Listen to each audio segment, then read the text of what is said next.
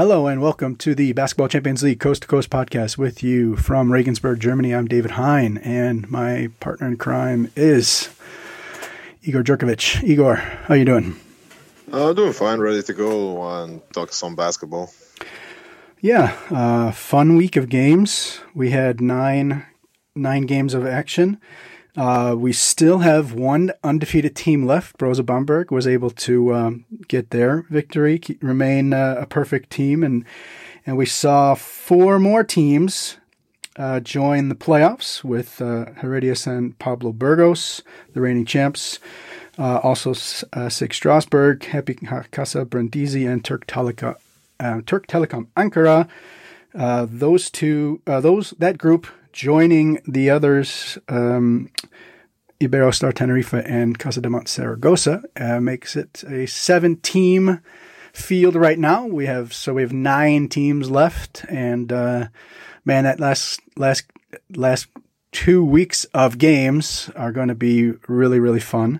Uh, loads of uh, action and um, suspense just waiting for us. We'll talk a little bit about that later. Um, We do have some some news as well, um, coaching news, coaching news items.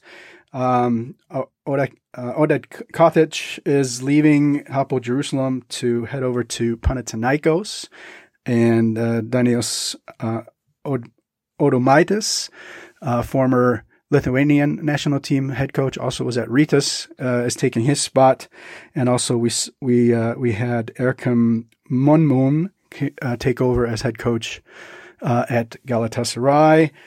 Um, so maybe, Igor, uh, what do you think about those two moves, either or? Um, obviously, you know, Galatasaray has, you know, gone through some massive changes. Now this is, uh, you know, it looked like Urgatao was going to maybe stay on as head coach, but uh, now they're bringing in um, uh, Memoun, and then and then Kothic obviously uh, leaves a a pretty big legacy there um, in uh, in in Jerusalem. Yeah, I mean, I'm really happy for Oded Kothic that he got a call from uh, all-time European great like Panathinaikos, especially because he played over there, mm-hmm. so he is a kind of a legend. I mean, his career didn't last that long, unfortunately, because of the injuries, but he was still able to kind of be the guy for Panathinaikos, and fans love him, and basically they need a fresh start. So really happy for him after he did his thing for Jerusalem over the past three years after he coached uh, both the under twenty and the national team to really high levels to kind of get the next stage. I mean, th- this is going to be a true test for him because Panathinaikos aren't playing well this season, aren't playing well for the couple of seasons, so this could be a big test for him. And as for Adomaitis, he, he feels like a decent uh, replacement for him. I mean, he could do really good stuff. We know him already from his time with Neptunas over here in the B C L. Uh, he coached Lithuania, so a lot of good stuff about him, and looking forward to seeing what he can do. Yeah, you said uh, Neptunas. Um, of course, that was where he was here in the uh, in the B C L. Um, interview of the week later on in the show, we talked to Simon Michail from Keravnos. Uh, even though they are eliminated, uh, I thought it was uh, we thought it was a, a good idea to bring in uh, bring on him and and get at a nice history lesson on Cypriot basketball. It was a fun chat. Uh, that's coming up uh, after we break down the. The week of action. So I guess let's jump in and talk about the week that was. Uh, standout performances uh, for week ten. We had Tariq Phillip in the TOFAS victory over Dijon with twenty points, seven rebounds, five assists, and three steals. D'Angelo Harrison, uh, another fantastic performance for Brindisi against Darüşşafaka with twenty-four points, four rebounds, four assists. Bonzie Colson, who is slowly uh, taking uh, a huge place in the history of this competition with some of his heroics uh, in the Strasbourg, in the SIG Strasbourg V E F Rīga, uh, victory over V E F Rīga, thirty-one points, seven rebounds, four steals, double overtime win. Uh, we'll talk plenty about that one. Uh, we also had Sam Decker uh, from Turk Telekom Ankara in the win over Hapoel Uh, Jerusalem, twenty points, eight rebounds, three assists. And Raimar Morgan, Pınar Karşıyaka versus Fortitudo Bologna, twenty-two points, five rebounds, five assists. Thoughts about that? Uh, maybe somebody, thoughts about that group of five? Uh, maybe somebody uh, you want, uh, you think should have uh, taken a spot in there?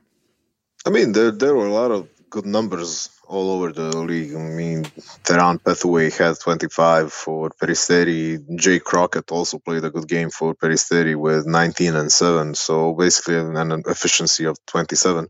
So those are the two names that could have been in because their their win was a big one over uh, Rytas, basically. But like the, the same thing that we say every single week, who do you take out if you want to put them in? Or if you want to put in Dejan Kravić and his highly efficient sixteen, five, and four line, I mean, there's just not enough room for everybody who played well. I, I would actually, I think I would actually put in Nick Johnson over Decker. Um, yeah. Johnson, fifteen point six rebounds, four assists, three steals, two blocks. Uh, you know, really did so much uh, for that for that team, and and and also, you know, the defense that he did against um, against uh, against those um, those fantastic guards uh, for Jerusalem. Um, but you know, like you said, it's it's a it's a you can't win. Um, but anyhow, yeah, I, I thought I thought Nick Johnson Minnison at least. Um, at least uh, deserved a, a little bit of a of a of a recon- recognition. Yeah, our starting five of the week should have ten players. yeah. yeah, at least one sixth man. Why don't we do that? Let's be sure. Yeah, okay. All right, let's break it. Let's break on the action. We did have a uh, uh, a game day seven makeup game that was uh, J D A Dijon um, losing at home to TOFAS Bursa ninety to sixty one. Uh, that was the only uh, game in Group D. The other two teams in Group B are, of course, Irn Nymburk and um, Keravnos. Um, so uh, the first game uh, between these two teams was a Dijon six-point victory, and then and then this game happened. Thoughts on uh, on this one? Yeah, I have no no explanation on what's going on with Dijon over the last couple of weeks because. From being heavy favorites to win the group, now they've gone into a situation that they're going to need some help from Nymburk on the last game day because if uh, they finish in a tie with Tofaş, they're not going through. If they finish in a tie with Nymburk, they're not going through. So they just need uh, to be ahead of Tofaş. So if Nymburk win against Tofaş on the last game day, Nymburk are going to be five and one. Tofaş are going to be three and three, so Dijon needs to defeat Keravnos to climb to four and two and advance, but this is this is a crazy situation because they had such a stellar start to the season. Yeah, um, everything everything looked difficult for Dijon, which seemed to be a team where everything looked easy, and yeah. and to go from that to where everything just looked so difficult, you know. Um, you, you had a feeling that uh, when when um, when Holston hit a three, it was um, it was second quarter. They were down by twenty. They were down by twenty-five, and he had hit hit his first three. He had missed his first four, and he thought, okay, well, maybe this would be, you know, the start. You know that, but um, it didn't happen. And, uh, I mean, you definitely have to tip your hat to, to TOFAS, who, who really shut down, um, a, a team that, like you said, I mean, they've been, they've been, uh, they've been uh, a darling, uh, this season. And now they, they're, they're, they're, we both said last week that they are actually the losing team from last week that, that we are worried the least about. Yeah. We need to change that. we need to change that. Um, all right. Moving out to Group E, unless you have anything else on that one? No, I mean, just uh, another worrying sign for Dijon is that they have to defeat Keravnos, and it's not going to be an easy task, as it seems, because the first time they met, they had to go to overtime to do that. So it could be a slippery slope for them. Yeah, um, uh, Simon Michail talks about that in the interview later, so uh, have plenty on that one. Uh, in Group E, uh, the fun has... Uh, The fun has continued. Peristeri knocking off uh, Rytas Vilnius at home eighty-one seventy-four to stay alive. And then Strasbourg, S I G Strasbourg uh, against V E F Rīga, winning one oh one ninety-four in two overtimes uh, to move to four and one. V E F Rīga at three and two. Um, I'll let you start with either game. I mean, and we need to go and check up on Bonzie Colson and what V E F Rīga has done to him to do this. I mean, this is crazy to burn them twice in the same season the way he did with clutch shots is just amazing.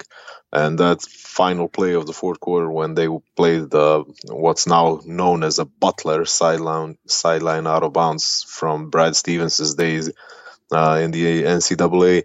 I mean, there's just another twist because this is this is a completely new Strasbourg vibe that they're sending out, and I'm really happy for them to cruise over here, to be in, already qualified with a game to play and to be at four and one is just amazing.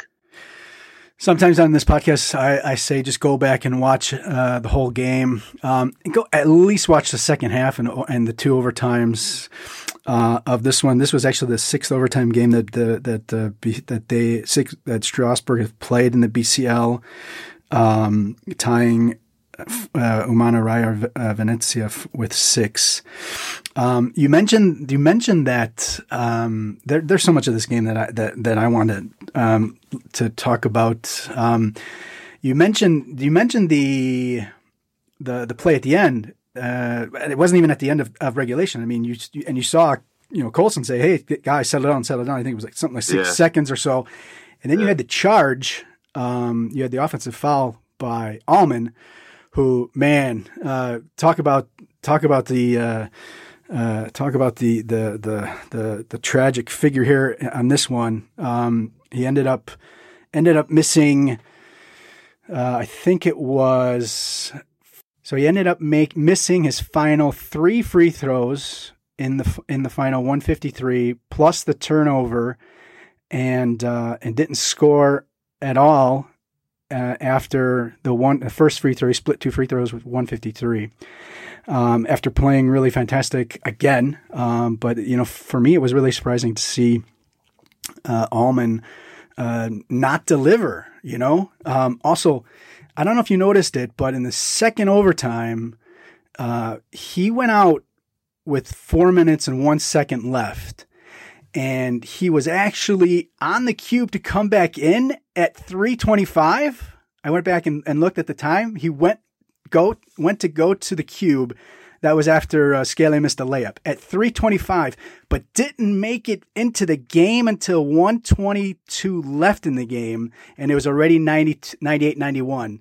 Um, so you know he ended up missing uh, what's that? You know, two and a half minutes, and in that time there was there was no offense for for for V E F Rīga, and, and you you just didn't have a chance for him to if you know if that's one of the things he's always done this entire season is you know if the team's not scoring or anything, he'll drive and he'll get fouled and and and he can go to the free throw line. So um, like I said, just just so mon, so many different dynamics. You had you had Jefferson foul out late in the late in regulation, and then you had you had.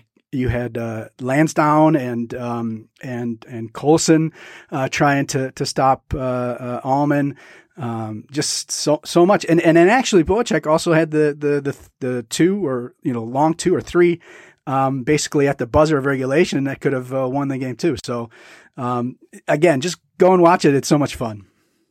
Yeah, I mean, we're kind of setting the bar way too up high for V E F Rīga this season because.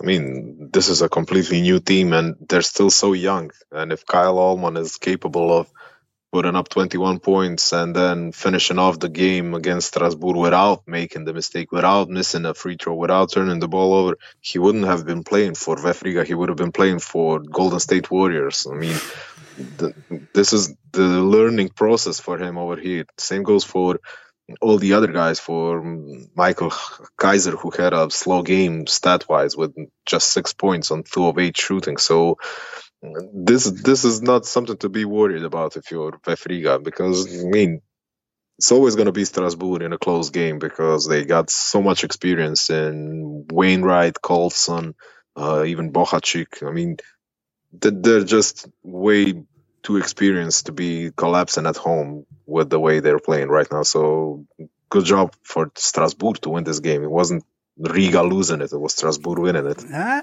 I don't... Yes and no. I mean, you you did have the missed free throws at the end um, in the final one fifty-three plus overtime. Uh, V E F Rīga went just five of eleven from the free throw line, and I th- if I'm not mistaken, there was only the two free throws in either of the overtime. So, um, so five yeah, five of eleven. They were they were still plus thirteen on free throws all game long. So it wasn't the free throws. I mean, it was just. You you win some, you lose some. Yeah, sure, sure, sure. Uh, and and now and now they have next week uh, do or die game uh, against Peristeri. Um, and yeah. so Peristeri uh, looks like uh, Stephen Green has um uh, has has said I've had enough and is out. And um, I don't really have anything um to to to add to this one. Um. Any anything of note uh, from the Peristeri win over Rytas to, to really stay alive? Not really. Just happy that Buck and Bears legend Jake Crockett is doing his thing in Greece now with nineteen points and seven rebounds. Like he's slowly but surely taking over in Peristeri. All things Buck and Bears will be yeah, uh, will be brought up. All right, Group F, Brose Bamberg. Um, yeah, just just taking care of it. Uh, ninety to seventy five over. Uh, Real Bilbao to drop them to two to two and three, five and zero. Like we said, uh, Bamberg. The other game was uh, Pınar Karşıyaka winning seventy-eight to seventy-eight sixty-five uh, at Fortitudo Bologna. Fortitudo Bologna. Uh, they dropped to zero and five. Karşıyaka at three and two. Um, your thoughts on on these two?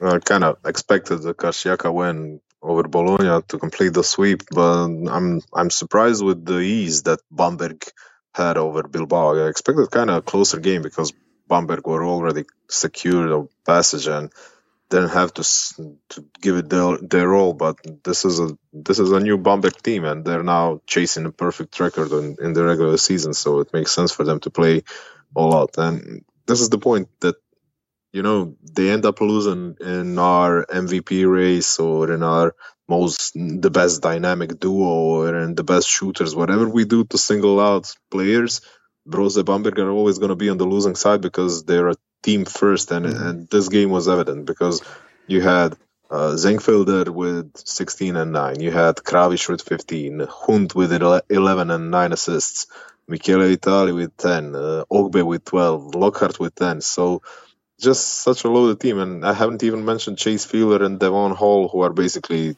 two starters for them, depending on the matchups. And of course, we're still waiting for, to see what Siobhan Thompson brings in long term. He was in a couple of minutes, Siobhan Thompson, and they're also bringing in Alex Roof, um, who has already played twice for Coach Rutgers at Göttingen. So he's a guy who knows how Coach thinks and how he wants to play. Um, so you ad- mentioned all those guys. So you add now Thompson and, and Roof. Um, and, and it's, you know, this is a team that's actually struggled in the German B B L. They're at five and seven right now. They've, they've won only one of their last five, um, including losing to Rastafechte, who won their first game of the season against Bamberg. Um, and Rastafechte, getting to it, Rastafechte is, is coached by Thomas Pech, who was the coach last season at Telekom Baskets Bonn, who were kind of the same way, cruising through the uh, cruising through the Basketball Champions League and struggling at home in the B B L. Not as uh, uh, Bamberg isn't isn't doing as bad as as Bonn were, um, so it's kind of a, a little bit of a Jekyll and Hyde, and and so uh, it's going to be interesting. And, and I think that's one of the another one of the reasons why Uh, Bamberg wanted to bring in some more, some more guys because of that. That, that just the, the the burden of playing two two game uh, in two competitions. Karşıyaka, um, yeah, I you know too much Raymond Morgan. I mean, he was mentioned in the standout performances, uh, rightfully so. He was just they they had no answer for them. Anything anything else on, on this group? No, not really. I mean, happy that we're seeing more and more Turkish players getting minutes for Karşıyaka, mm-hmm. especially with Onur Alp Bitim. I watched him a lot in the under twenties, and I know that he's a player capable of contributing as a role player for Karşıyaka on this kind of level, so happy to see him produce. All right, Group G, uh, Igokea um, getting the victory seventy-six seventy-three over Limoges. They moved to three and two. Limoges drops to one and four. And then Hapoel Jerusalem losing at home seventy-eight seventy-seven to Turk Telekom Ankara.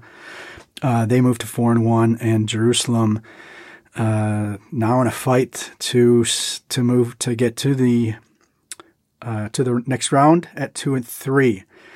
Um, I'll let you go on. Which one you want to talk about?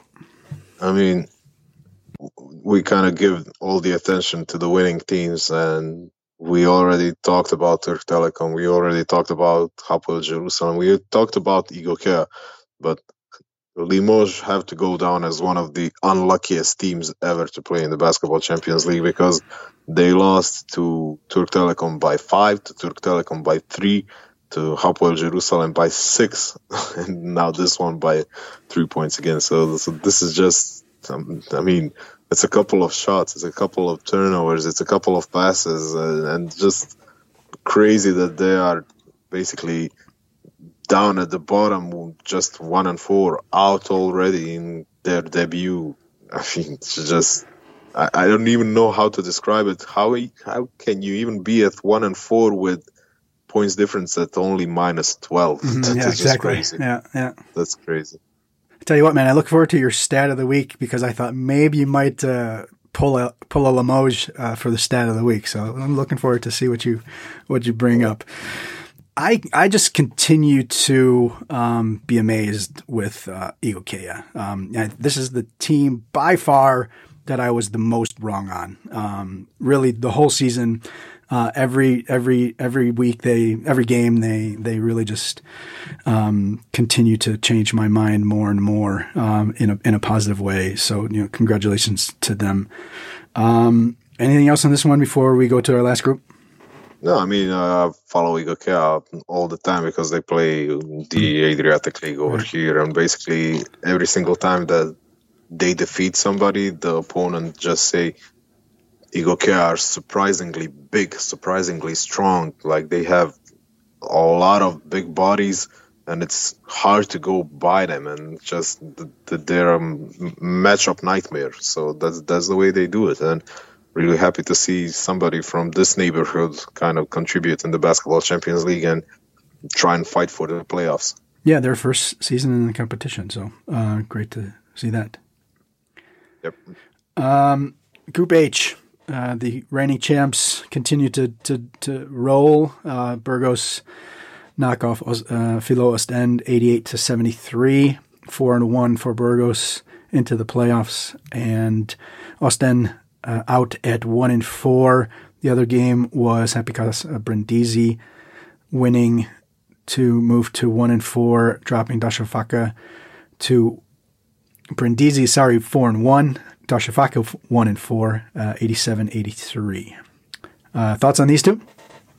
Um, Burgos are basically switching through gears now. Um, they, they, they're just, it's crazy that they're so, so loaded and that they can afford to play with eleven guys with Jaciel Rivero sitting this one out, and everybody scores it. And everybody scored with at least five points. And nobody played more than twenty-four, twenty-five minutes. This, this is just like a coaching masterclass by Joan Peñarroya this season.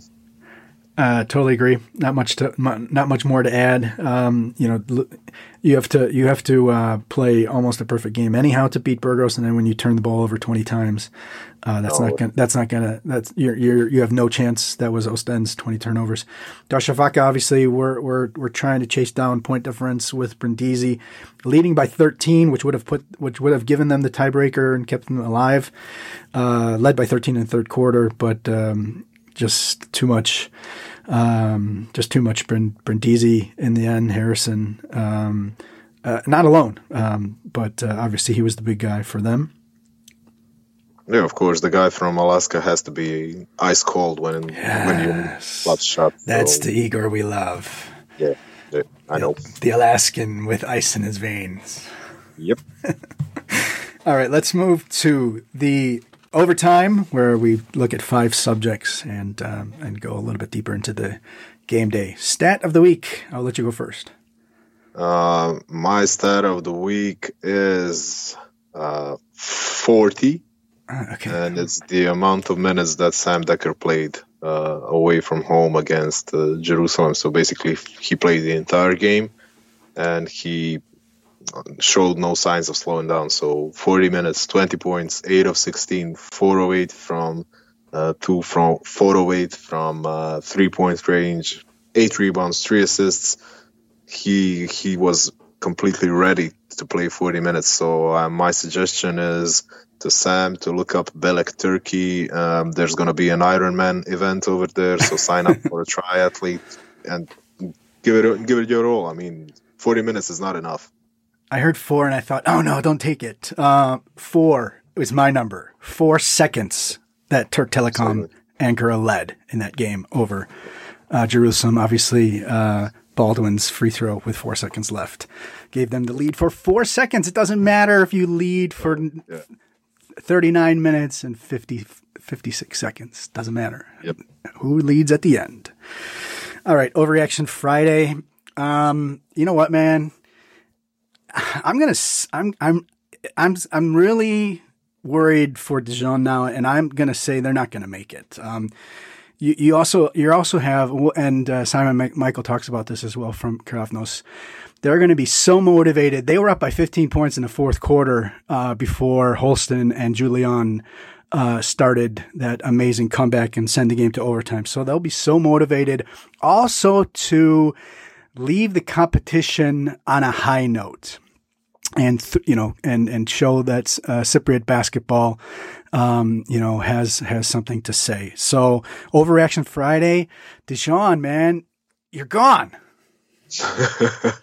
uh, nice rhyme, man. Uh, but I noticed that on all these overreactions that you're usually using the negative components, like somebody's going out, somebody's not going to make it. I'm going to be right, a bit man. More... And I'm a positive guy, and, and I think I need to bring in some positivity to the... So I will try to change that in the future. Thank you.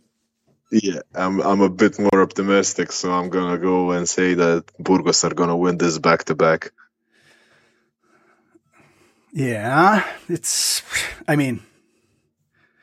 In a one game, that's the, the problem with that is that it's, you know, a one game, um, and, and in one game, you never know. Of course, they have so many weapons, but, uh, yeah, hey, man. It's, yep. It's not- I gotta, I, I, I think that, like, people are focusing on Ajax and Tenerife's and whoever, Brose Bamberg, and, you know, like Rudy Tomjanovic always said, never under, underestimate the heart of a champion. I'm not focusing on Ike. I, I'm, I have my worries about Ike, even if they do make it through. But all right, did you know? I'll let you start. So, Hapoel Jerusalem had a championship-winning coach uh, as a player in Katash because he won the EuroLeague in two thousand with Panathinaikos. But they're getting another one because Adomaitis also won the EuroLeague in nineteen ninety-nine with Žalgiris. Mm-hmm. And they even played, both of them played in the FIBA Super League in two thousand one. And I was really looking forward to say that they played against each other, but it was one of the Katash's injured-riddled seasons. I think it was his last one. So basically he played only one game, while Adomaitis played a whole bunch of them for uh, Śląsk uh, from Poland. But basically, like, their paths were kind of similar. They're both championship-winning coaches, so this could work out perfectly for Hapoel Jerusalem. All right, did you know um, that Ish Wainwright did not play basketball in the two thousand seventeen eighteen season? Uh, he and uh, we saw a little bit of it. Uh, there was the football pass, quarterback pass, I think Jeff Taylor said. Um, he actually played... Uh, one season of college bas- uh, college football. He went to Baylor and played four years of of, of uh, college basketball, and then his uh, had a fifth year um, and played uh, college football, and actually had a, had a tryout uh, with the Buffalo Bills, and uh, didn't make. And this was in two thousand eighteen, and uh, with Baylor had caught four passes. He was a tight end, um, so he caught four passes, thirty-four yards, two touchdowns in nine games. And then uh, after giving up his uh, football, American football was his dream, and uh, ended up uh, giving it up and, and then going to play for Nuremberg in the second division in Germany, twenty eighteen nineteen. And then as the um, and then latched on with Rastafechte, where we saw him. And uh, obviously now uh, also throwing that pass uh, to Bonzie Colson for the win, uh, for the uh, big shot uh, in, in regulation. So Ish Wainwright, no basketball in two thousand seventeen eighteen. Hmm, the, that's highly bizarre. But uh, another thing uh, that's kind of ir- ironic, uh, you know, the full court passes that you usually shout like, oh, that's like a quarterback pass. It's actually called the baseball pass in basketball mm-hmm. theory. Yeah. Right, right. All right, team that had the worst week. Um, yeah, y- you know what? I'm going to... I think I'm going to leave the other one for you, and uh, I'll I'll go with Hapoel Jerusalem, um, losing Kothic. You know, it, it's it's um, you know it it they, they, losing the game, and then and then also losing Kothic, and and and and, and their and their their their their their goal of uh, the minimum minimum goal of reaching the playoffs, uh, you know, it, it, still in question, and then losing him. You know, um, at this point, with so much on the line, uh, you kind of wish it would have been two weeks later so that he at least could finish the regular season and and coach them into the playoffs. Um, so I'm going to say the, the the team with the worst week uh, will be uh, was Hapoel Jerusalem. Though I do have another team, but I will uh, let you have that one. I mean, Dijon would be the obvious pick, but, but I'm not going to take them. Oh, you're not even going to take them. I, All right, hey, good, I good. Prepared.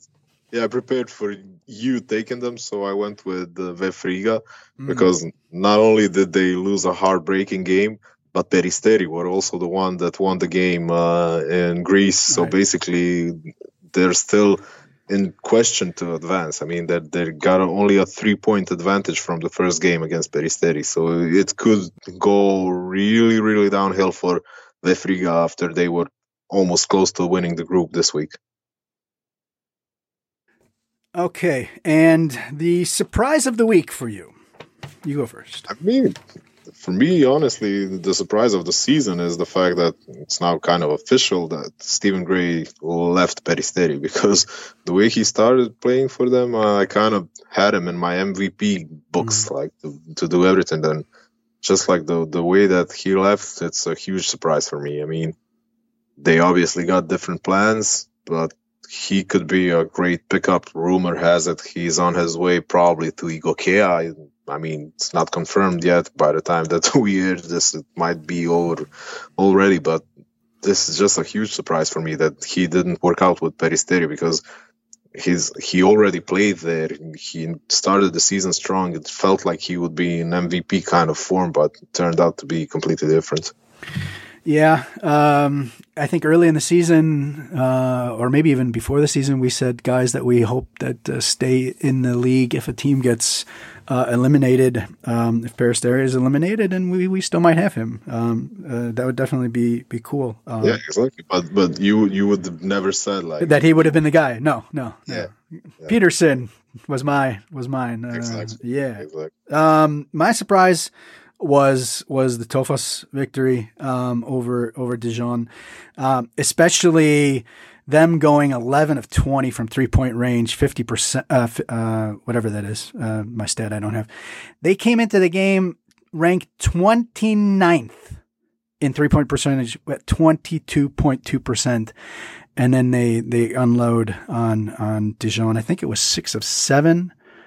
Um, no, six of eight. On threes in the first quarter. So, uh, you know, just massive punch in the face. And, uh, and, uh, so that was my surprise. I mean, uh, not that TOFAS would have won the game, but the, the way that, uh, that they, that they dominated, uh, Dijon. All right, let's move to our interview. Um, as mentioned a couple of times, uh, here is my chat with Simon Michail from Keravnos. All right. So uh, on the show this week, we have Simon Michail from Keravnos. Uh, Simon, thanks for taking some time. Yeah, thanks for having me, David.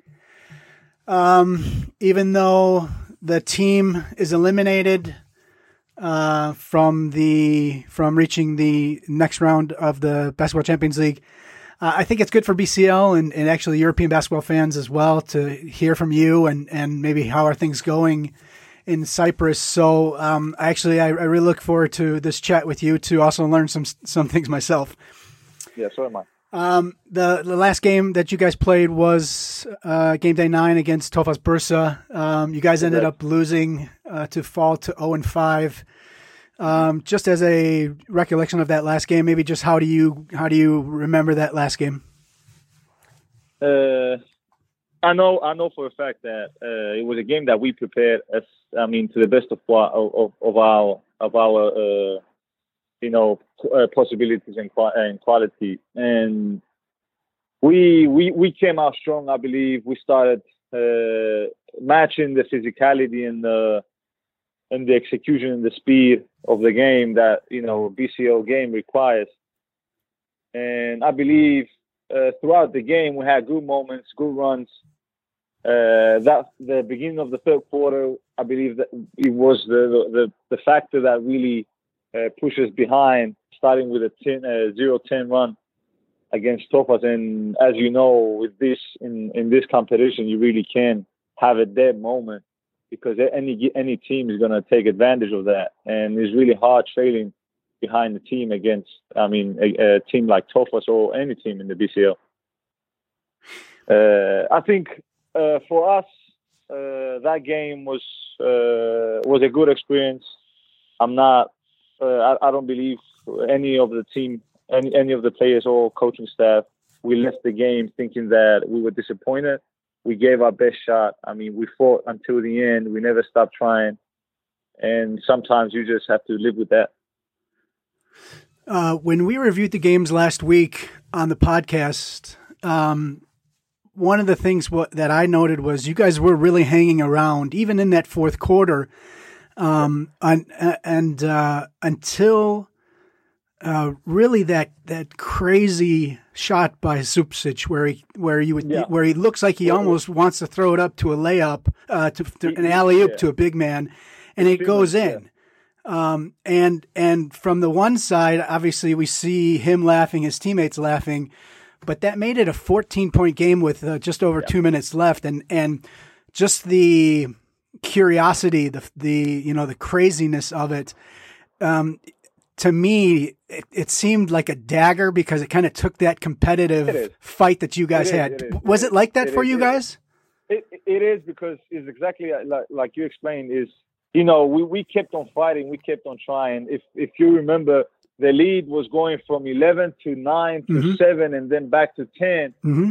Uh, and we, we, we were trying to find, you know, a moment in the game where we could just uh, make a run or a, a six, a six or run, a seven or run. That we could take the game to, you know, less than five points. And we just couldn't find that. We couldn't find that stretch, but we kept on trying. And when that happened, and then that happened. Like, as, as, as, as you said, a dagger, you know, I mean, you keep trying and something like that goes for the other team. So, and it was uh, in the midst of the fourth quarter. So, I mean, yeah.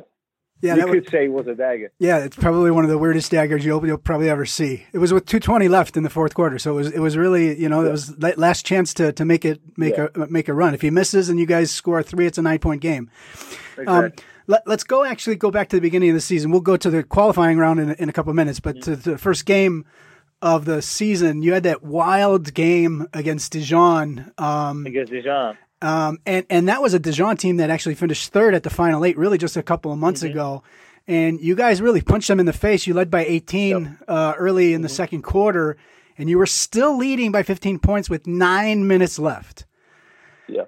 And then uh, I, and and then David Holston and Axel Julian did what they they, they, they, they can do. They took over basically. They, yeah. they took over basically. They they just they just decided it's time for us to step up, and that's what they did. We we've we've seen that a lot in the B C L over the years, the B C L fans. But what is it like as an opponent when you start seeing that really wave come over you? Yeah. Uh, actually for us, even though it, it's our first experience, the way we prepare is You know, we all we all players that uh, participated in uh, European uh, European competitions before, so uh, most of our players have the experience of going up against uh, this kind of players. So the way we prepare is we expect, you know, key players to come out in crucial moments and and make an impact. Uh, it's a completely different thing to experience it and to prepare for it. Hmm. Uh, Holston, I believe, was having a quiet night up until the fourth quarter, if I'm not mistaken. Yeah, yeah, he was. I don't remember any points, yeah. but he was. Yeah, uh, he he was having a quiet night. He was just, you know, uh, like flowing into the game until he decided to take over. So for us, we came out guns blazing in that game. If, if we scored every three we took in the first quarter, and that really gave us momentum to keep fighting and keep uh, controlling the tempo of the game. And that's why we were leading most of the time. Uh, I mean, uh, Dijon is not a uh, it's not an easy team, or obviously they're going to make a comeback and make a run. So at the end of the game, I believe the game was equalized uh, somewhat. And it came down to the stretch. Uh, we finished, uh, if I'm not mistaken, seventy-four seventy-four. And we'll go into the overtime. Yeah, and then and then Julian did more of his damage in the yeah. in, in the overtime. Yeah. That second game was against TOFAS then, and, and you actually needed four minutes to actually finally score, um, mm-hmm. but then managed within the next ten minutes to actually take a ten-point lead. Um, and and then you kind of the team kind of caved in, um, yeah. especially like say the last uh, thirteen minutes. Um, I know that's probably still a, a while ago, but maybe. What was uh what was your main memory of that game? Um, you know, them kind of just taking over the final uh, quarter and a half. See the uh, the difference, the, the huge difference between uh, what I'm experiencing in these uh, competitions compared to different uh, to other competitions that I've uh, participated in is uh, the the like the level of uh, athleticism and how the tempo of the game is being played. Uh, and it, and it's really if you either if you can either support this kind of style or you you you cannot really compete. And I believe that's part of the reason why we've been having a good twenty, twenty-five minute stretch, and then we suddenly uh, run out of energy, run out of uh, uh, we're exhausted. I believe that's part of the reason why we really can't compete down the stretch. I mean, in that stage of the competition, especially in that stage of our preparation as a team. And that's exactly what happened. We let off the gas for a few moments because we were trying to catch a breath, and TOFAS kept on going. And Nymburk, the two games against Nymburk is just, man, that's a good team, yeah. pro- probably, no? Nymburk is, in, I, I believe, uh, even though I cannot uh, I cannot make an ignorant statement about other teams, but from our group, I believe uh, Nymburk is it's just clicking differently. You know, the, the flow of the game they're executing, their offense, their defense, the the the... the you know, the athleticism they have, the bodies and the length of their team, and the way they're executing their roles and what everyone in that team is supposed to do, they're flowing different than other teams. So it, it, they're just, you know, just a great team. Yeah, to have a guy like Vocek doing his thing and then everybody else just coming along, it's it's it's yeah. it's, it's it is really fun to watch, unless you're an opponent, I think. It, it, it, to actually, actually, no, it's it's really interesting to watch them as well, even if you're an opponent. Yeah. Because, you you know, as players, uh, you, you you feel the game, you feel the flow of the game. And sometimes uh, you you know when your team is losing the flow and when you're not in rhythm and you're trying to find that rhythm. The interesting thing about Nymburk is that somehow they keep flowing in that rhythm. Even if they can get something early in transition, their offense still flows and they're still in rhythm. The same thing happens on defense and and the whole forty, forty minutes game. Let's actually go back a little further. Um, Keravnos had to go through the qualifying rounds. Uh, in Nicosia, you ended up beating uh, the Greek team, Iraklis, uh, ninety-six ninety-four in, in overtime. Um, and then uh, you knocked off the Dutch, the Netherlands team, Donar, um, in the final. Um Maybe what did you think when Will Moreton's three-pointer for Donar didn't go in and you guys were bound for the B C A, uh, B C L regular season? Uh, I mean, it, it was such an exciting moment for us. And, the, you know, the feeling of accomplishment and fulfillment at that moment, because we gave everything we had. Uh, you know, it was back-to-back games with a day in between, and in a in a new environment, you know, in a bubble, and going up against teams that, uh, you know, we have uh, history in European uh, competition. So I remember that moment because I was guarding that uh, that three point, okay. and I was coming I, I was coming off a pin down, try to go around it and contest the shot as best I could. He took he, he took the shot. Uh, and I was hoping that it didn't go in because that was my ass, you know? um, yeah. y- you were on the Keravnos teams that failed to get through the qualifying rounds in seventeen, in twenty seventeen eighteen yeah. and then uh, twenty nineteen twenty. You guys did pick up wins against Oftadoro and, and Litkabelis. Litkabelis, obviously a team that, that reached the, the playoffs. Um, how did it feel to become the first Cypriot team to ever reach the, the B C L? It's really a unique feeling because uh, it was it was a thing that was growing uh, from previous years. It was, you know, we were trying to build something for the last five, six years uh, since our coach and our coaching staff was established in Keravnos, and they were given the chance to, you know, build something from, from the beginning. And usually if, if, if someone uh, looks out, uh, looks in the history, Uh, our coach keeps the main structure of the team and just, you know, adds a few pieces. And that really helped us in building and becoming better throughout the years. And that, I believe that's, it, it was the satisfaction of accomplishing something that was being built, you know, over years.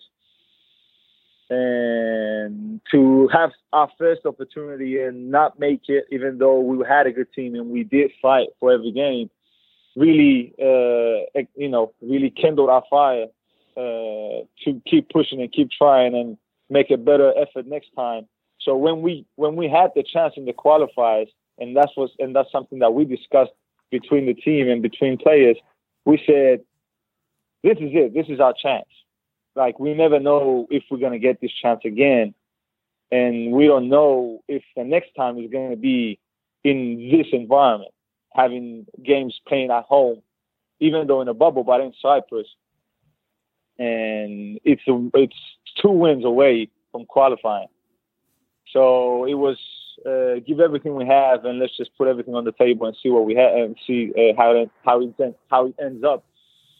So when it actually happened and we realized that we qualified, uh, I mean, every athlete can relate when he has a great success.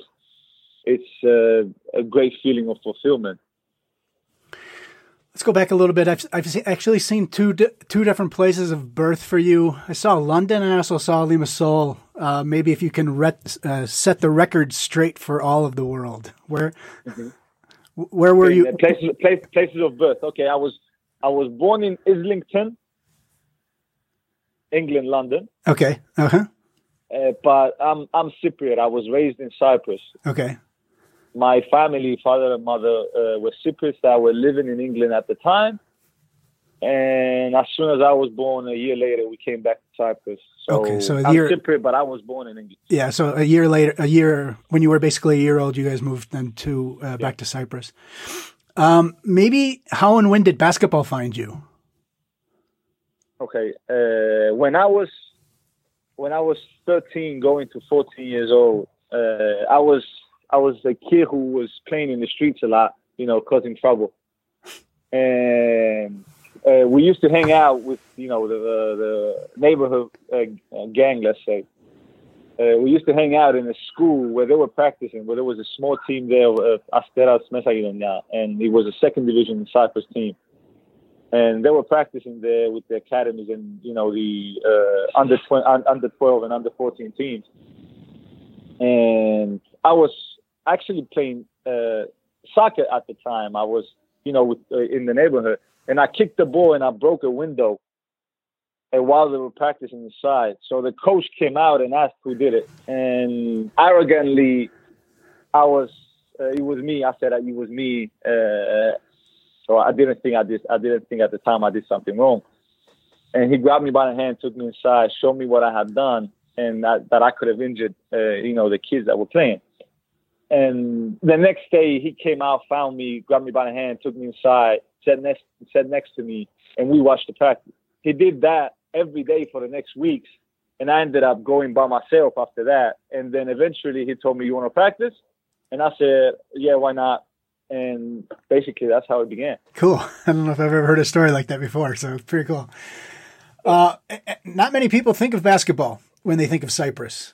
Maybe yeah, that's just, just how would you describe being a fan of basketball in Cyprus then? I mean, were, were games on T V? Does it have a big following? Yeah. Uh, I could say ten years ago, uh, basketball was probably the number one sport in Cyprus. Uh, that was basically because a team in uh, Limoges, Ohio was having great success mm-hmm, in European mm-hmm. competition. Yeah. And a lot of money was flowing through basketball because of the exposure that it had. Slowly after that, uh, you know, businesses and uh, sponsorships flowed into football, and basketball became the uh, neglected uh, son of sports in Cyprus. Uh, through that ten-year gap, Uh, there were a lot of changes in how basketball was operating in Cyprus. Uh, there was no investment in uh, the Cyprus product, you know, the players, and they were not uh, they were not developing what we already had in Cyprus. And there was a huge gap between ten years ago and what is happening now. And now we're we're back in the you know new era of trying to you know. Uh, rise basketball from the, from its ashes and trying to expose it. And how, that's part of the reason why Keravnos is having a, a huge success. How, how how would you say they're actually doing that then? I believe I believe they invest. I mean, uh, having brought the number of foreigners to in the Cyprus League to three, where it used to be unlimited. And uh, when I started, when I first became a pro, it was it was seven uh, foreign players. And that never not, that never gave the chance for mm. the local product local to players. develop, mm. yeah, and to develop and to actually invest in a life in basketball because, mm. as you know, the sacrifices no are so much.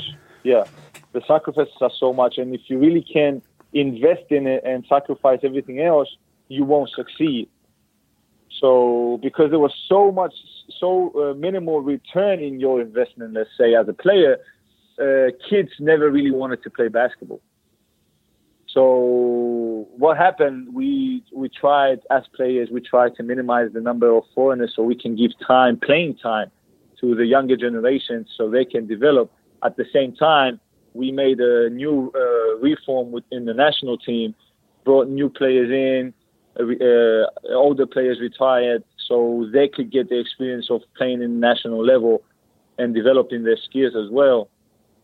And there's other small things that you can add, some uh, scholarships that uh, some teams and the federation has come to agreement with the government. So players, when they do decide to play basketball and invest themselves in basketball, they can also get, uh, you know, an education out of it. There's there's a small but significant things that uh, has changed in the last three, four years. Yeah, I, really I, I think any time where you can give uh, youngsters, uh, domestic young players, uh, sort of a, a chance, or, or even just uh, you know, uh, um, the vision that maybe they can perform, become a, basket, a professional basketball player, uh, yeah. It helps. And then you have the island too. You know, it's not like there's not uh, uh, uh, loads of, of, of other things that you know you're kind of limited to what you can do uh, anyhow. Exactly. Sorry for the thing is the, the thing is about Cyprus is the talent was always here. It's just you know how how can you uh, develop that talent and how you uh, you can pre- prepare and give it an environment where you can thrive. Without it, even if you're the most talented player, you probably won't succeed. Sorry for not knowing, um, but who would you say are some of the best Cyprus basketball players of all time, or who, um, and maybe who are some of the guys that you've, you uh, had as role models? Okay, uh, I will start with the with the later part of your question. Uh, role models, uh, I have Yorgos Palalas, which is uh, sort of uh, a legendary figure in uh, Cyprus basketball, the modern Cyprus basketball. Uh, he's a point guard. He used to play in I O, the first team that I uh, professionally played with, and he was there the year that I started. And he was also the point guard of the national team when I when I first uh, when I first joined and had a successful uh, su- summer with the national team.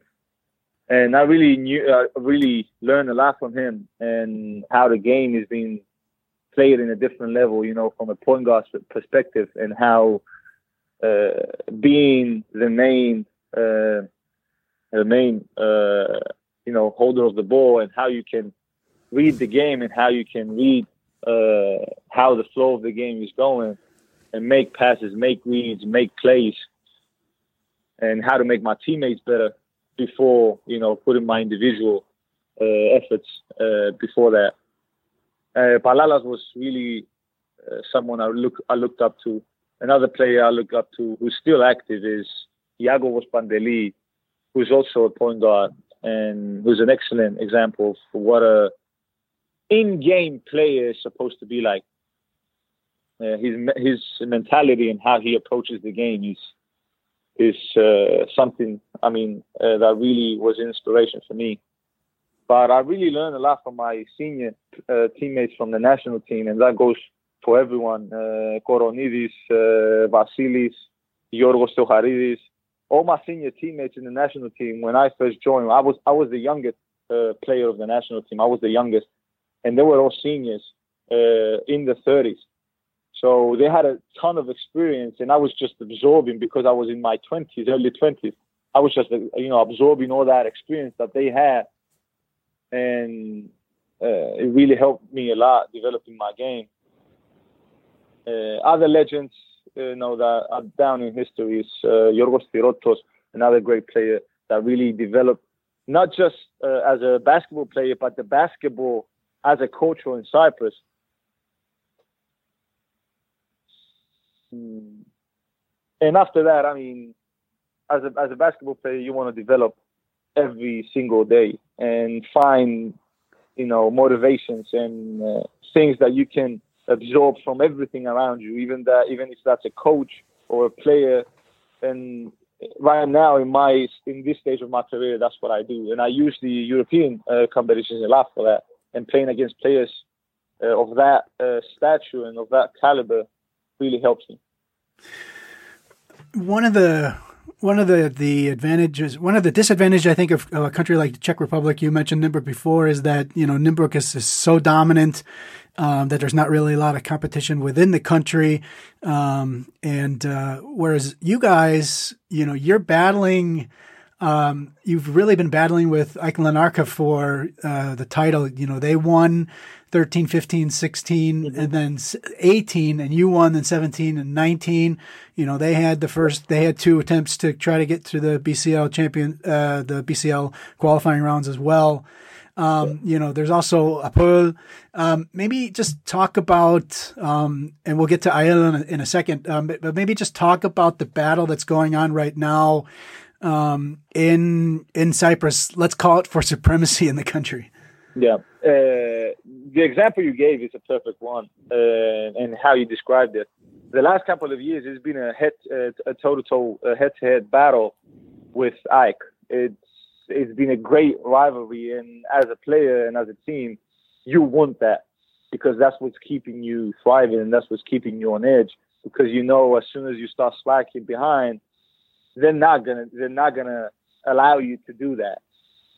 And as you said, it's been year in, year out between us and Ike, and they've competed in European competitions as well. They've been trying to make that next step as we did this year, and having them is really a testament of our effort, having them as rivals. But as you said, Hapoel is also in the mix. Maybe not so much in the in in, in the early in the later years, uh, recent years, excuse me, but definitely in the history of basketball, they've been in the mix uh, almost every year. And there's a lot of teams in the recent uh, in the recent years that are making improvements. One of them is the uh, the team that we recently played against, Paralimni, which the last four years they've been uh, developing every year, and they've been making. Uh, they've been they're becoming better and better every year, and this is happening, I believe, uh, with other teams as well. Um, you mentioned before, and it's actually one of the, actually your first professional club was A E L Limassol, um, and uh, their last championship was in two thousand seven, uh, which ended a four-year run of titles. They won thirteen crowns. They're sort of the queen, um, I guess, is is what I saw. Um, and they yeah. actually are the only Cyprus team to ever win a European title. They won the FIBA Regional Challenge Cup in two thousand three. Yeah. Um, but then they dissolved and then restarted in, in Division Two in two thousand fifteen, yep. and ended up coming back to Division A uh, in two thousand eighteen. Um, as mentioned, that, that was your former club, and even though they've kind of struggled, um, they they from what I saw, it looks like they haven't been able to get a victory this year. How happy were you to see them uh, back into the first division? It, I, I was the happiest. Uh, A E L has a great history and, and great culture in basketball. And it really saddened not just me and all A E L's fans, but it really saddened the, the basketball culture and basketball uh, community of Cyprus when they decided to close and when they decided to, uh, uh, you know, move away.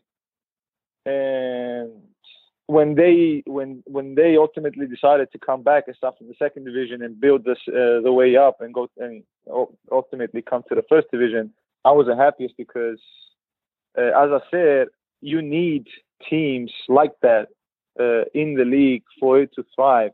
You need teams who know how to succeed, who've been there before, who've done it before, and with people who've done it before, in order to educate and cultivate the new generations into becoming new winners and new, uh, uh, you know, and have new uh, success. Uh, and when they did, uh, it was a really happy feeling for me. When when Keravnos won the title in two thousand seventeen, it was the first one for the club since two thousand nine. It was also your first um, uh, Cypriot title. Uh, I guess no, maybe did you win in fourteen? No, with? no, no. So it was your first championship. Maybe just what did it feel like for you then also to be on, on top of the country? Yeah. Uh, for me personally, it was a dream come true. Uh, I, I was, as, as an athlete, as a basketball player, uh, I'm, I'm a competitor. I like to compete. And that year was the first year that I was given the chance to compete with Keravnos. And to see, you know, the fruition of my Uh, development and uh, the uh, of of my dedication to the game, to actually winning the championship and standing at the top of uh, you know Cyprus, uh, it was a unique feeling for me. But at the same time, it really fueled me and gave me you know the fire to keep uh, to keep getting better, keep progressing as a player. It's it's it's a unique feeling, I believe, uh, that uh, not many athletes share, you know, to be a champion. And even though it's in Cyprus and maybe not the biggest uh, basketball country in the world, it's still our country, and you know, to stand at the top of it, it's it's a unique feeling. And then in uh, in May of two thousand nineteen, you had been already five years with the club, and then you extended your contract with Keravnos uh, for three more years. Uh, till the end of next season. Uh, maybe what was the biggest factor in that decision? I believe it was uh, when when I first signed with Keravnos, I was I was a puppy, and you know not really understanding how the career aspect of the game worked, and and I never I never had a an agent to represent me, and because I always believed that in Cyprus. Uh, It was best for me to make my own decision. And from the beginning, uh, the committee of Keravnos, uh, they really transferred to me that they trust me and that they want me to succeed and that they want to invest in me. And when they offered came to renew my contract, I felt, you know, the the obligation to show them that uh, that investment that they had, that they made, and that trust that they given to me, I had to repay it, and you know we came down with the terms, and we agreed and on on on the structure of our uh, of our deal, and I resigned. I I saw in your bio that you played at the two thousand eleven World Military Championship in, in Rio, Rio de Janeiro, Brazil. Um, mm-hmm. I've, I've seen the, the World Military Championship listed actually a, a number of different times. What exactly is that competition? And, you know, you just mentioned, you know, Cyprus is not very big. Um, so how did it feel to represent Cyprus yeah. at a World Championship? Yeah, uh, in Cyprus, uh, probably you don't know, and most of our uh, of your viewers probably don't know. In Cyprus, we we have to uh, do mandatory uh, army years. As soon as we as soon as we done from uh, high school at eighteen years old. When I was uh, eighteen, we used to do two years mandatory in the army, and now it's dropped down to fourteen months. So after school, you had to spend two years in the army mandatory. So if you're an athlete. Uh, that's that's a crush. That mm-hmm. you know, that's a blow uh, in the head because uh, you don't practice as often. Uh, you can't really have uh, an athlete's life, and you most of the most of the time athletes during that two year period, you you remain stagnant or even drop off significantly significantly where you are. So basketball, we're we're lucky to have these competitions and be involved in them. Uh, and it was a great uh, decision by the federation to uh, to make preparations for that. So it's basically uh, a national level competition with European teams, but most of the players are either officials in an army or in a in a one one one. kind of force in a in a country, either that's uh, police force uh, or fire workers. Uh, they have to be and uh, work in one of those departments or be a soldier, so you can have uh, availability for these competitions. And our team was mostly made of soldiers. Um, you obviously we we've we mentioned a couple of times now that, that Cyprus is not really, you know, that strong of a nation uh, on an international basketball landscape. But um, I would actually venture to say that Cyprus border has bordered on a, being a superpower at the small states at the games of the small states yeah. of Europe. Um, mm-hmm. You guys won eight titles. Uh, in the ten tournaments between nineteen ninety-five and two thousand nineteen, um, as as as um, as someone who's kind of on both sides of it, this is a national team competition. As someone who's who's on both sides of it, competing against the likes of the biggest and best of Europe, and and really being you know shown you know how good basketball is played or whatnot. Yeah. And then on yeah. the other hand, you are dominating. What what's what's it like for what's that like for you? Well, I mean, the the small nations, uh, it's been like uh, a custom for us. You know, it's it's where we can really show that we're not in the bottom tier of you know of countries in basketball, but obviously we're not in the top tier, and we're just hanging in between, trying to make that break, you know, to enter the new tier of our uh, of our basketball, and to experience both sides. It's interesting because at one at one stage you you can be caught up in in the fact that you're winning against other teams, other countries that uh, may be inferior to you in basketball, and then on the other side you see the difference between uh, bigger bigger competitions and and, and bigger uh, European uh, competitions, and the you know you see the whole scope of, of basketball and what it can be and how it is. So for me personally, I view it as a great example for the newer generation because you can't really be satisfied just because you're succeeding in a small nations competition. Even though in the la- in the previous one, it showed that we we dropped significant, significantly from where we used to be. That also is an indicator that other teams are make other countries are making an effort, and they're not just being complacent.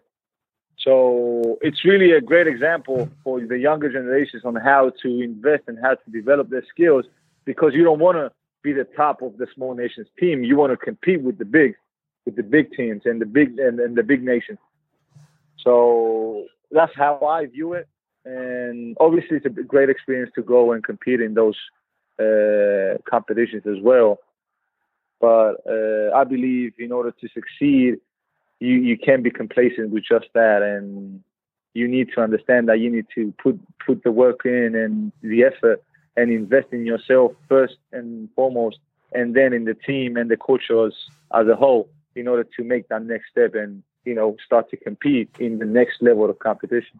And, and that and that you guys are slowly but surely starting to do. Um, you know, you look yeah. at the the qualification for Eurobasket twenty seventeen, uh, Cyprus mm-hmm. beat Switzerland twice, um, mm-hmm. and then at the qualification for what's now Eurobasket twenty twenty-two, yeah. uh, you guys beat um, uh, Portugal and, and Luxembourg. Mm-hmm. Uh, you you also took uh, Austria to overtime. You know. Uh, playing against, you know, getting those wins and then also playing yeah. against teams like Austria and Great Britain, um, maybe what did the team learn from those games, you know, to sort of to try to take that next step? Yeah. Uh, the interesting thing about uh, the last uh, span of five years is the team is being constantly uh, trying to make adjustments. And that's also been, you know, a factor that hindered Uh, in our development as well, because uh, in twenty thirteen we, it was the first time we changed uh, we changed our coaching staff, and that's when a winning culture started to develop. And up until the last uh, small nations on uh, seven on twenty seventeen, that's when we changed coach again. And as I said before, most of the players that used to play in the national team were in the early thirties, and throughout those years, uh, they were reaching, uh, you know, retirement age, as far as, as far as uh, national team goes. And we were trying to make adjustments, trying to bring in new players, undeveloped players, and it was it was hard to, you know, develop those players just with the games of the national team, because uh, it's only a few games a year. And that's part of the reason why we uh, lowered the number of foreigners in, in the league, so these players can develop through the Cyprus League, so we can have well-developed players in the national team when we go and compete. And also another factor that hindered us was uh, the fact that we're trying to at least uh, make uh, try to find uh, a foreigner that we can Uh, use as a uh, as a nat- uh, you know uh, naturalize, that's what we call them, uh, to help us naturalized players. Yeah, yeah, naturalized players mm-hmm. to help us, you know, make that next step, especially in the in the big in in, in the front line uh, position, because that's where basically we have the uh, most of our issues. Yeah, and we, we we've been having a war, uh, you know, through the last couple of years on that subject. The current batch of FIBA windows, you guys are playing in the FIBA Basketball World Cup twenty twenty-three European pre-qualifiers. Um, you, you've actually now been eliminated uh, with an oh and four record. You lost twice yeah. to Belarus, which is, you know, basically Smoky Minsk, uh, plus some mm-hmm. other plus some other guys. True. And then you also, uh, also lost to Albania, and Portugal got back at you. Um, next yeah. month you have two more games um, against Albania and Portugal. Those games are going to be in Nicosia. What do you and maybe the team want to get out of that, knowing that you guys are eliminated, but knowing that you, as as yeah. as we've talked about a couple of times, want to take that next step? Well, the the, the thing is, the the way we ended the the last uh, window of competition uh, is how we want to Uh, begin the new. We we said we sat down as a team when we discussed, and we said, uh, let's take this time from uh, November until February, and let's really look ourselves in the mirror as players and ask ourselves what I can do to be, to be a better player when the window of February uh, arrives. So that's the first thing that we discussed as a team, and basically we want to make constant improvements, and that's what we're hoping for, and that's what we're going for in the window of February.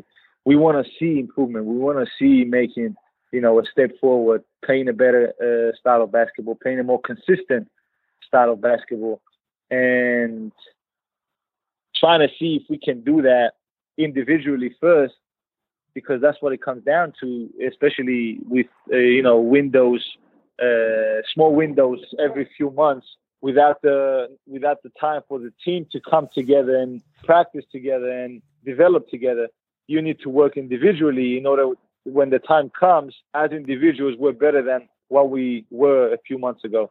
So that's what we're basically going for. We're trying to see improvement individually first and then a more consistent uh, effort and basketball in doing the games.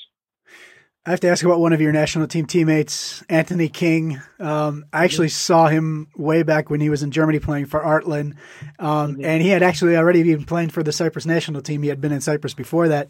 Mm-hmm. Um, he, he turns thirty-six next week. And he's yeah. still playing for the national team. Uh, he won two two domestic titles in Cyprus. Uh, is playing for a national team uh, as as a naturalized uh, uh, player who obviously identifies with with Cyprus. What does Anthony King mean to Cyprus basketball? He's a legend. There's nothing else to describe it. He's really an active legend of Cyprus basketball. And for me personally, he's been uh, a great friend, a great mentor, uh, and the greatest example of what a, a professional basketball player is supposed to be. And from all aspects, uh, the way he approaches the game and the way he carries himself as a person first and then as an athlete, uh, it's really a, a, the greatest example I ever had of a professional basketball player. And throughout his his career with the national team, I've been... I've been there right along with him, and it's it's you know it's an uh, amazing experience to play with him, be a teammate, and share all those moments of success with him, and the lessons that I've learned from him. He was one of the reasons why I kept playing basketball when I was when I was uh, thinking uh, of uh, quitting and trying to find something else as a as a professional career. He was one of the reasons why I kept on trying and kept on uh, focusing on myself and developing uh, individually first. So he's he's just a legend, man. Uh, one of the things that we like to do in this podcast, these interviews, is to give uh, B C L fans, a, uh, give them a chance to ask um, our players uh, a question or two. Um, Denai underscore dot P, what was your biggest dream growing up? My biggest dream growing up was uh, obviously playing in the N B A. My biggest inspiration was Michael Michael Jordan. And growing up, uh, thirteen, fourteen years old, uh, the dream was to eventually study with a scholarship in the uh, United States and eventually make the draft and play in the N B A. Underscore Le, underscore Paul, um, underscore top five music artists. Music artist, J. Cole. Number one, beyond a doubt. yeah. Um, Chris underscore Lloyd, uh, favorite sneaker of all times? Uh, basketball sneaker? Any sneaker you want. If you uh, okay, have... I, I, I'm, I'm gonna I'm give you two choices. I'm gonna give I'm gonna give you two options. Uh, a casual sneaker is my Air Force Ones, all whites. And basketball, it's probably going to be the Air Jordans twenty-nines. twenty-nines, that's pretty late, no? Yeah. Okay. Uh, Matthew Nielsen, sixty-nine, sixty-nine, sixty-nine. Favorite basketball moment ever? Favorite basketball moment ever? I, I would have to say, even though I've I, I, I regard, uh, you know, uh, qualifying in the basket in the Champions League probably the, the greatest achievement basketball-wise of my career so far. Uh, the one that I really experienced with greater joy was the the last small nation teams that uh, competition that we won, because I knew it was the last one with the with that group of people that I basically grew up playing with, because I knew after that uh, most of them will retire, and King also was one of them. And because I, I, you know, I used that moment to enjoy it uh, because I knew that I would not get the chance to play in the national level with a lot of those guys before. So winning that competition and at the end having a dance, a traditional dance of us uh, of Cyprus, it, it was it was one of my favorite moments as a basketball player. Uh, last one is uh, uh, Vasilios Kord.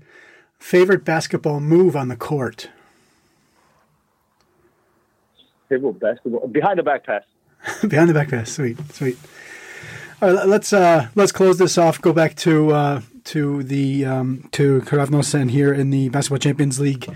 Uh, you guys have one final game left in the B C L uh, at home on January nineteenth against Dijon. Um, you know, obviously, you guys are eliminated at zero and five. Uh, there's the bitter taste uh, of watching them have the fifteen-point comeback uh, in the fourth yeah. quarter. Uh, maybe your expectations, uh, what you guys want to do in your final game uh, in the B C L this season.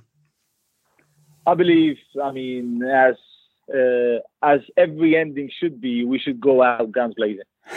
uh, we should try, you know, to get the best out of it. And it's not something that we're just uh, going to casually uh, discuss between the team. No, it's it's something that we're really looking forward to and that we're really preparing for. And we really want to come out and show up the best uh, the best uh, face of the team and play the best basketball we've played in the B C L so far in order to, uh, you know, get away with a win and have something to show for actually, you know, accomplishing and uh, getting into the groups. All right, fantastic. Uh, Simon Michail from Keravnos, uh, thank you for uh, taking some time out of your schedule and, and giving us a, a wonderful history lesson about Cyprus basketball. Really appreciate it. Uh, and good luck in that final game and, and good luck down the road. I want to thank you as well. It's a great experience to, you know, to talk with you, and I hope we can do it in the future. Keep doing that. Keep promoting basketball. And we need more guys like you. All right. Um, you know, you, you know, you, uh, when we were talking about uh, Keravnos before last week or whatever, you mentioned how, you know, they've been in a lot of close games. You know, this is the first time that we've seen a Cyprus team. You know, you've been uh, in this, uh, you've been with this league the entire life of the league. Um, what do you think about, uh, and you know European basketball obviously very, very well. Uh, what do you think about the, the performance that uh, Keravnos, uh, with one game to go, has uh, been able to to to, to show? They were, they were extremely unlucky to end up in a group with Nymburk, uh, TOFAS, and Dijon because, I mean, if they ended up in a group with, uh, I don't know, like Holon, Cholet, Smoky, Aik, they could have won a couple of games over there. Or if they went to Zaragoza, Nizhny, Falco, and Lublin, they could have battled. But this, this is like, who's the easiest opponent in this group? I mean, it could have been TOFAS, but at the same time, you're not winning against TOFAS that easily. So it was desperately unlucky for them to be in this group because they're not a bad team. And I enjoyed especially the play of Rosell because he can do it all. And I mean, it's just good to have them on the map. And hopefully they're going to use this as a building season to come back stronger. Even Buck and Bears were horrible in their first time around when they played the Basketball Champions League. And look at them now. They're, they're fighting Sassari to advance. So it's a process. It's, it's not going to happen in a single season, but it's good that they have finally reached the regular season and have this learning learning experience from twenty twenty-one. Yeah, one of the one of the different one of the differences though with Buck and Bears and, or, or a team like um, uh, Nymburk is, and, and and he talked about it, was the fight that they have with with uh, Aik, and you know Aik was the this was the third time that. It was the third time that Keravnos was in the qualifiers, and the other two times was Aik because they won the title the other two seasons. And so they're really kind of going head and head, uh, head to head battling for that championship. So, um, you know, and that keeps them quote honest in the, in the, in, in the domestic league too. And, and so, you know, it's, yeah, it's, it's been fun. It's, it's not all, all bucking in Denmark. Even you had teams like Horsens challenge them. So it, it, there could be some comparison, but I do understand that there's a big, bigger rivalry in Cyprus. All right, let's uh, finish off quick with the uh, next week's games. Game day eleven, Tuesday. Uh, we have the games in Group D with uh, Nizhny Novgorod at Falco Simpatidos. Both teams are at three and two in Group D. Uh, the other games are Casademont Zaragoza, who are through, against Lublin, who's out, four and one, zero and five. So winner between Nizhny, Falco goes through. Um, Group B, Nymburk against TOFAS, uh, four and one, three and two. Keravnos, as mentioned, uh, hosting Dijon, zero and five, three and two. Um, which game you you looking forward to most? I would say. Mm, I'm gonna keep an eye on Nizhny against Falco because it's a head-to-head head-to-head battle to reach the next round. So it's probably easier to follow that single game than to follow everything that's going on in group with uh, Nymburk, Tofaş, Keravnos, and Dijon. I agree. I agree. Uh, uh, group uh, on Wednesday we have groups A and C. Back and Bears. Uh, at two and three, hosting Tenerife four and one, Galatasaray uh, at one and four, Sassari at three and two, and then in Group C, Smoky Minsk uh, against Ike two and three, three and two, Cholet two and three, hosting Chalon three and two. So you're hoping for two home victories in Group C, right? Yeah, we need that four-way tie. I mean, but um, Bakken against Tenerife yeah. is going to be fun. Yeah. It's going to be fun. This is the ultimate test to see how good Bakken really are. Mm-hmm. Uh, and at the same time, Sassari need a win in and Istanbul. They, and they just lost uh, Justin Tillman. He just uh, left yes. left town as well. So that doesn't make the thing it make that much uh, that much more difficult. So yes, so it's gonna it's gonna be. Oh, I mean, this is too close to call, especially because they're gonna be played at the same time with half an hour difference. So I need, I'll need four eyes for. What? Wednesday. Last question about this. What? What do you think Bakken needs to do to beat Tenerife? Run, run like hell. Keep running and do whatever it takes to outrun Shermadini and Huertas and get them exhausted and tired. Just keep running. Yeah, yeah. That sounds that sounds good. That sounds good. All right. Uh, any final notes? Uh, not really. I mean, this next week is going to be I'm not really even sure what to watch because there's going to be so much close games, and hopefully we'll we don't need to take out our, our calculators to figure out who's going through. I want that in Group C, man. It's four-way tie in Group C. Come on. Come on. Give it to us. Give it to us. Come on. Yeah. All right. Uh, that was the show. Uh, follow us on Twitter and Instagram ba- at BasketballCL. Like us on Facebook. Subscribe, subscribe to the YouTube channel for all the highlights and all the games. Um, uh, there's the mobile app. Catch that. The, if you want to contact the show, um, info at championsleague.basketball. Subscribe to the podcast. championsleague dot basketball is the website. live basketball dot t v is where you can watch all the games live and on demand. Um, thank you to all the people who follow the show, also who uh, s- uh, send questions in for the players. Uh, appreciate that on Instagram.